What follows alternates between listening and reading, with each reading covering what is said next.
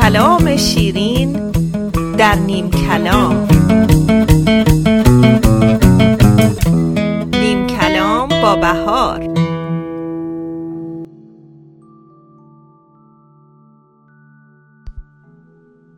بهار را باور کن. دوست تلفنی. حتی قبل از اون که شماره گیریمو تموم کنم به نوعی به دلم برات شده بود که شماره رو اشتباهی گرفتم. تلفن یکی دو بار زنگ زد و کسی گوشی رو برداشت. شماره رو اشتباه گرفتید. این جمله رو مردی با صدای خوش گفت و بیدرنگ گوشی رو گذاشت. سردرگم و مبهوت دوباره همون شماره رو گرفتم. گفتم که شماره رو اشتباهی گرفتید. همون صدا اینو گفت و صدای گذاشته شدن گوشی به گوشم رسید. با خودم اندیشیدم این مرد چطوره؟ حد زده که من شماره رو اشتباه گرفتم؟ من در اون زمان در اداره پلیس شهر نیویورک کار می‌کردم. به همین خاطر مثل هر پلیس دیگه کنجکاو و علاقه من به اینجور کارها تربیت شده بودم. بنابراین برای بار سوم همون شماره رو گرفتم. مرد گوشی رو برداشت و گفت ببینم بازم شمایید.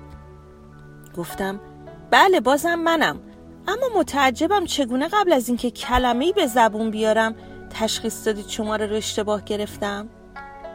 گفت خودت حدس بزن. مرد اینو گفت و دوباره گوشی رو گذاشت.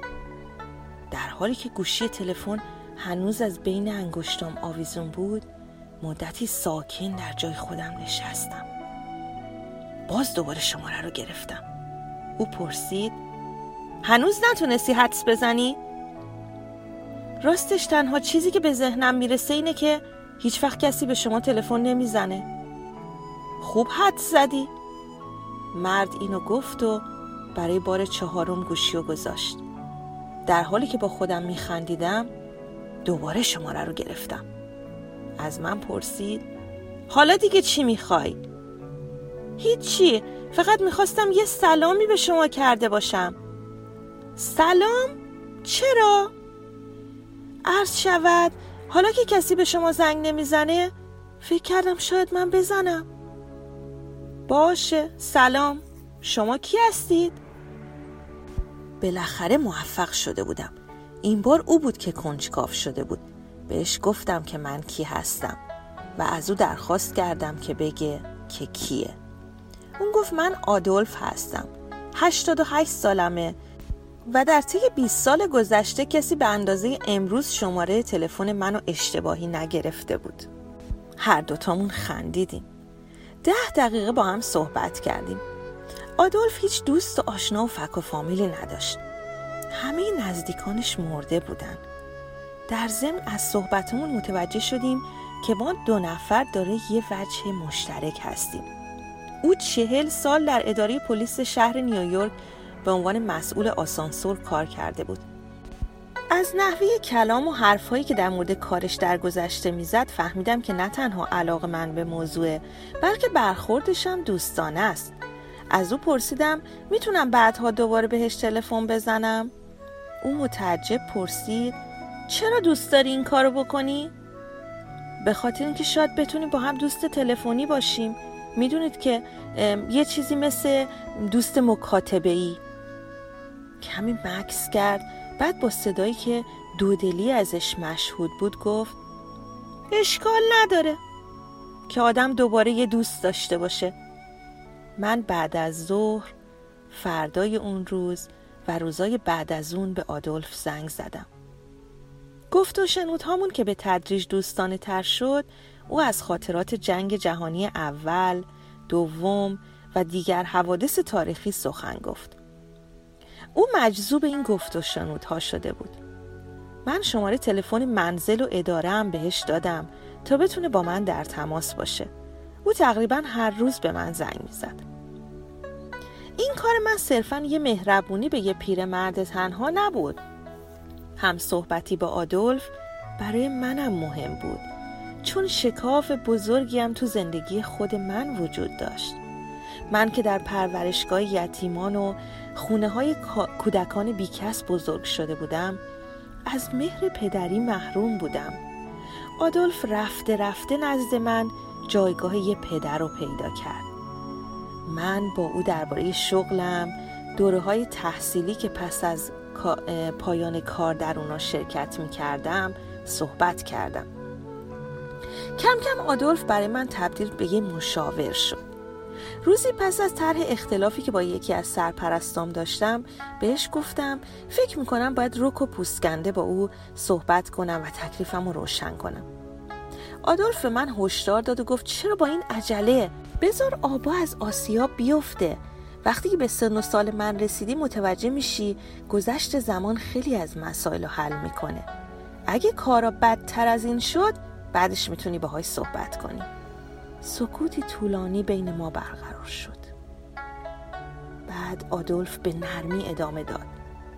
می‌دونی من با تو درست مثل بچه خودم صحبت می‌کنم.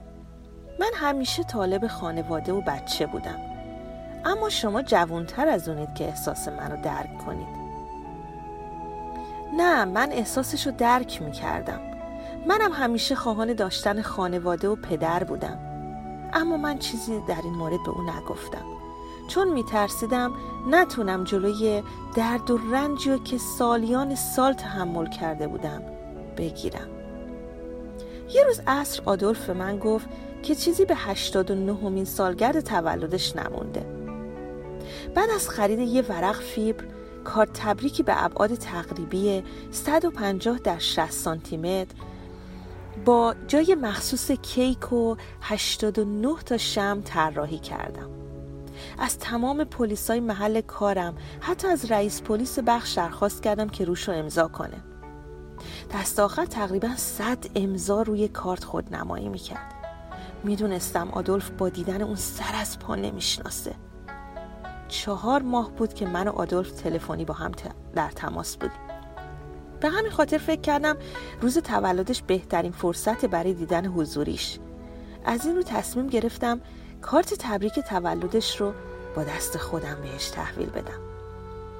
در مورد ملاقات حضوریمون چیزی بهش نگفتم. فقط سوار ماشینم شدم و به طرف نشونی او راندم. ماشین و سر خیابونی که آپارتمان در اونجا واقع بود کنار پیاده رو پارک کردم. موقعی که وارد ساختمون شدم دیدم پستچی در حال جدا کردن نامه های ساکنین آپارتمانه. روی صندوق پستی ساکنین دنبال اسم آدولف میگشتم که پستچی سرش رو تکون داد. اسم او اونجا بود. آپارتمان شماره H یک. درست در بیس پایی محلی که من ایستاده بودم. قلبم از شور و هیجان به شدت میتپید. آیا خصوصیات شخصی ما همونیه که تو تلفن داشتیم؟ نخستین رگه های شک و تردید رو تو خودم احساس کردم. شاید اونم منو مثل پدرم پدری که منو ترک کرد و از زندگیم خارج شد ترک کنه. چند تا ضربه به در زدم. اما پاسخی نشنیدم. محکمتر زدم. پستچی از اون پایین گفت اونجا کسی نیست. بله گفتم و احساس حماقت کردم. اگر در باز کردن این مردم مثل جواب دادن تلفناش باشه در این صورت این کار ممکنه یه روز تموم طول بکشه. پستچی پرسید شما از فک و فامیلاش هستین؟ نه دوستش هستم. پستچی به آرومی گفت. واقعا متاسفم اما او پریروز مرد. مرد؟ آدولف؟ لحظه ای زبونم بند اومد. نتونستم پاسخی بدم. سر جای خودم ناباورانه میخکوب شدم. بعد خودم رو جمع جور کردم و از پستچی تشکر کردم و از ساختمون بیرون اومدم. با چشمایی پر از اشک به طرف ماشین راه افتادم. از گوشه خیابانی دور می شدم که چشمم به یک کلیسا افتاد. جمله ای از تورات به ذهنم خطور کرد. دوست در هر زمانی دوست می دارد و با خود اندیشیدم که به ویژه پس از مرگ. این اندیشه لحظه ای احساس سپاس و در سراپای وجودم ایجاد کرد. چون برخی از حوادث غیر منتظره و غمانگیز زندگی در قالب اوقات باعث بیداری و هوشیاری هرچی بیشتر ما نسبت به حضور زیبایی های زندگیمون میشه. در اون لحظه برای اولین بار احساس کردم که من و آدولف چقدر به هم نزدیک بودیم. برقراری چنین ارتباطی آسون بود و می‌دونستم این کار مرا در برقراری ارتباط بعدی با نزدیکترین دوست آیندم آسون می‌کنه. آروم آروم احساس کردم که یه گرمای مطبوع در سراپای وجودم موج می‌زنه. صدای قرولند آدولف رو میشنیدم که فریاد می‌زد. اشتباهی گرفتی. بعد شنیدم از من می‌پرسید که چرا مایل به زنگ زدن دوباره به او هستم؟ با صدای بلند به خودم گفتم چون برام مهم بودی آدولف چون که من دوستت بودم. کارت باز نشده یه جشن تولد روی صندلی عقب ماشین قرار دادم و پشت فرمون نشستم. قبل از روشن کردن موتور از بالای شونم نگاهی به عقب انداختم و به نجوا گفتم آدولف من شماره رو اصلا اشتباهی نگرفتم. من شماره رو درست گرفتم. شماره تو رو تو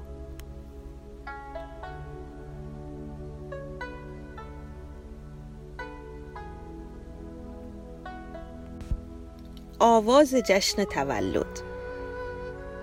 جان ایوانس یک روز صبح وارد زندگی من شد. او که ملبس به تن های ارزون قیمت گل و گشاد و کفش های پاره پاره زهوار در رفته بود ظاهر ژنده و ژولیده داشت. والدین جان از اون دسته کارگرای سیاه پوست مهاجری بودند که اخیرا به شهر کوچک کارولینای شمالی وارد شده بودند. تا فصلی به کار سیبچینی بپردازند.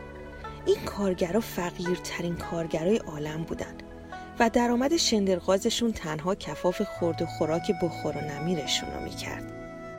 اون روز صبح وقتی که جان وارد کلاس دوم ما شد و دم در ایستاد وضع باری داشت. خانم پارمله در حال نوشتن نام و نام خانوادگی او در دفتر حضور و غیاب بود که او از فرط دستپاچگی در جای خودش این پا اون پا می‌کرد. ما شاگردا دقیقا نمی‌دونستیم در مقابل این تازه وارد ژنده پوش چه کار کنیم. اما پچ پچ های تحقیرآمیز شاگردا از تک تک ردیفای کلاس به گوش می‌رسه. پسری که در ردیف پشتی من نشسته بود من من کنان گفت اون کیه؟ دختری هم پوست زنان گفت یکی پنجره رو باز کنه. خانم پارمله از پشت عینکش نگاهی به ما انداخت. پچ پچ دانش آموزا متوقف شد. او مجددا به کارش مشغول شد. خانم پارمله که میکوشید خودش رو علاقمند و مشتاق به موضوع نشون بده اعلام کرد بچه ها این آقا جان ایوانزه جان نگاهی به اطراف انداخت و لبخند زد. به این امید که کسی به لبخندش جواب بده. اما کسی به لبخندش پاسخی نداد. اما او همینطور با لبخند به بچه ها نگاه می‌کرد. من به این امید که خانم پارمله متوجه صندلی خالی کنار من نخواهد شد نفسم رو تو سینه حبس کردم. در کمال بدشانسی او متوجه صندلی خالی شد و اونو به جان نشون داد. جان موقع جا گرفتن در صندلی نگاهی به من انداخت. اما من صورتم رو به طرف دیگه برگردوندم. تا تصور نکنه که من اونو به عنوان یه دوست جدید پذیرفتم. اواخر همون هفته مشخص شد که جان در پایین ترین رده اجتماعی مدرسه قرار داره. یه روز عصر موقع صرف شام به مادرم گفتم تقصیر خودش مادر او حتی شمردنم بلد نیست. مادرم از حرفایی که شبا درباره جان براش تعریف می‌کردم او رو خوب میشناخت. او همیشه صبورانه به حرفای من گوش می‌داد و جز یک یا می‌فهمم حرفی به زبون نمی آورد. روزی جان سینی نهار به دست و در حالی که لبخندی در چهرش نمایان بود روبروی من ظاهر شد و گفت می‌تونم کنار شما بشینم؟ دور و برم و یه نگاهی کردم که ببینم چه کسی یا چه کسایی در حال تماشای ما هستن. با صدای ضعیفی پاسخ دادم. اشکالی نداره. غذا خوردنش رو تماشا می کردم و به حرفای بیستر و تهش گوش می دادم که یک باره با خودم اندیشیدم نکنه برخی از این ریشخندهایی که در مورد او اظهار می‌کنن پایه و اساس درستی نداشته باشه.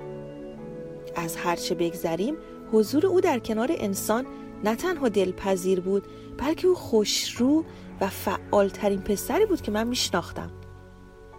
بعد از نهار همه شاگردا به زمین بازی هجوم آوردن و مشغول تاپ سواری و شنبازی شدن و از میله ها بالا رفتن پس از اون که پشت سر خانم پارمله به ردیف ایستادیم تا به طرف کلاس درس راه بیفتیم تصمیم گرفتم دیگه نذارم جان بدون دوست باقی بمونه یه شب قبل از خواب از مادرم پرسیدم به نظر شما چرا بچه ها با جان رفتار خیلی بدی دارن؟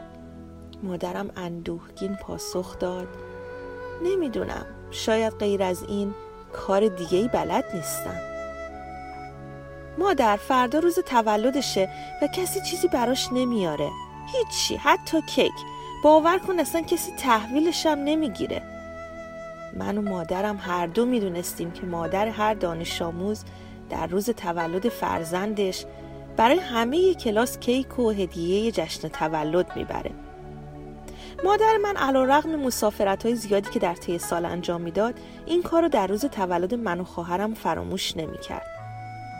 اما مادر جان از کله سرت و بوق سگ تو باقای میوه سرگرم کار بود. حتم داشتم که روز تولدش بدون اعتنا و توجه سپری میشه. به مادرم شب به خیر می‌گفتم که صورتم و بوسید و گفت نگران نباش همه چیز رو به راه میشه. برای نخستین بار در زندگی با خودم اندیشیدم که شاید مادرم اشتباه می‌کنه. صبح روز بعد سر صبحونه اعلام کردم که حالم چندان خوش نیست و مایلم در خونه بمونم. مادرم پرسید ببینم این خوش نبودن حالت ربطی به روز تولد جان که نداره؟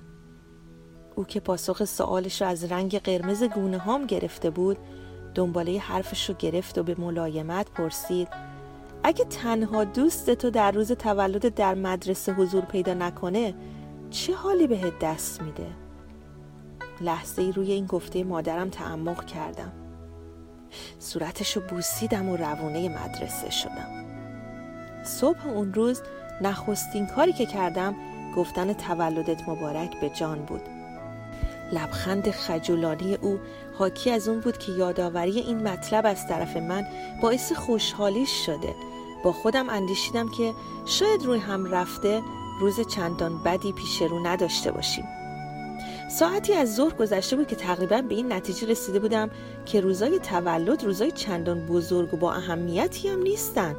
اما در اسنای خانم پارمله در حال نوشتن معادلات جبری روی تخت سیاه بود.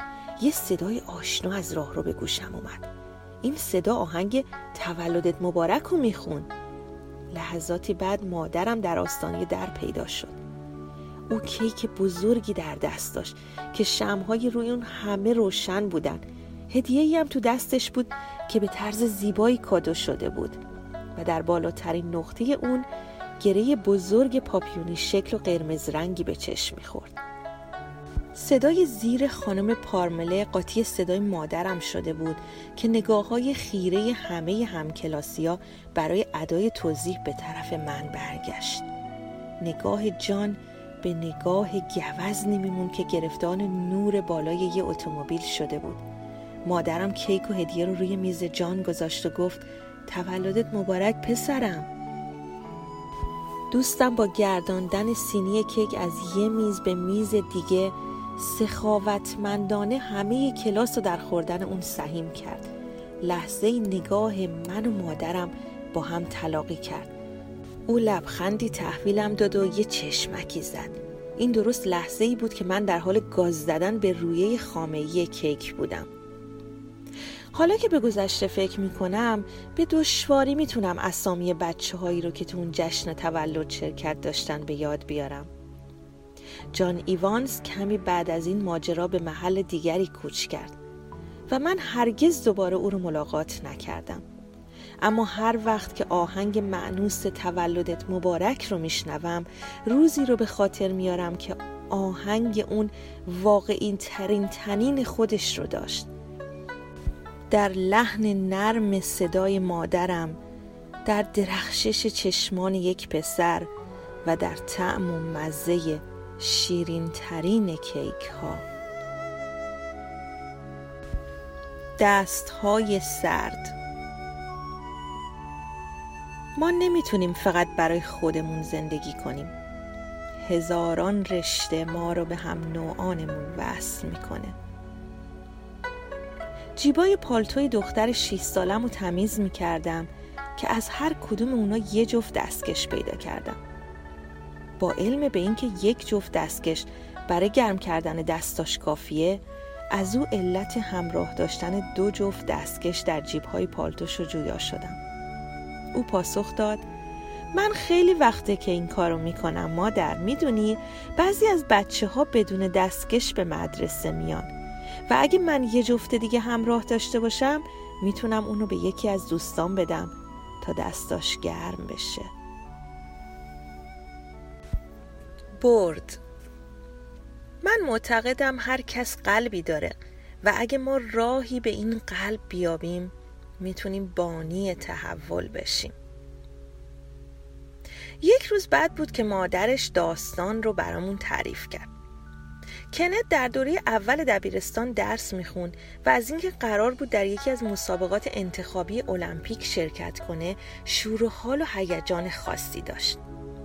پدر مادر او در روز مسابقه گوش به زنگ و امیدوار در جایگاه تماشاچیا نشسته بودند. که کنت بهتر از دیگران دوید و نخستین مسابقه رو برد. او از دریافت جایزه و از ابراز احساسات جماعت حاضر در ورزشگاه سر از پا نمیشناخت. دومین مسابقه آغاز شد. او شروع به دویدن کرد.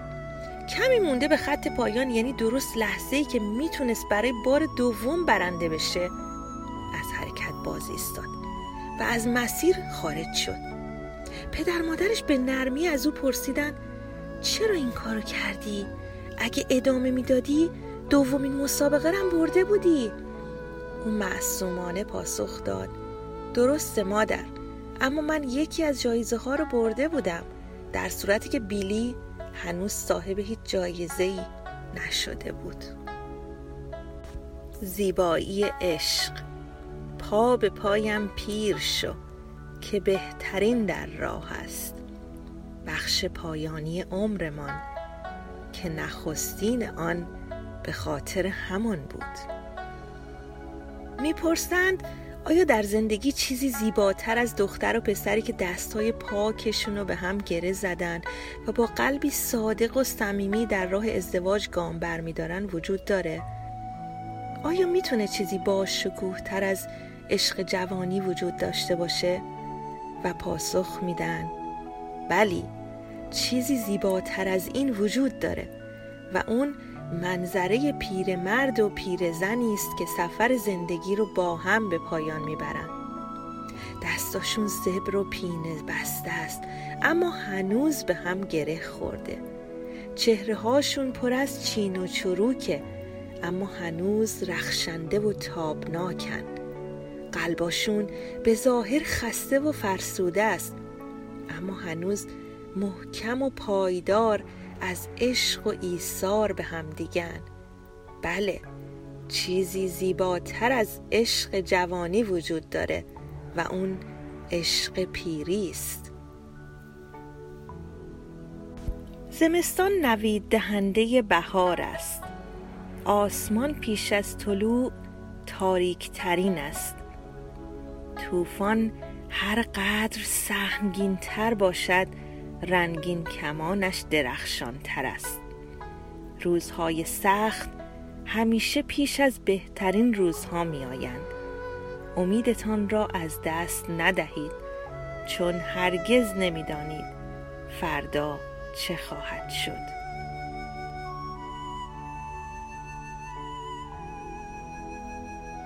باور بهار به اندوخته زمستانمان بستگی دارد. دلهاتان بهاری.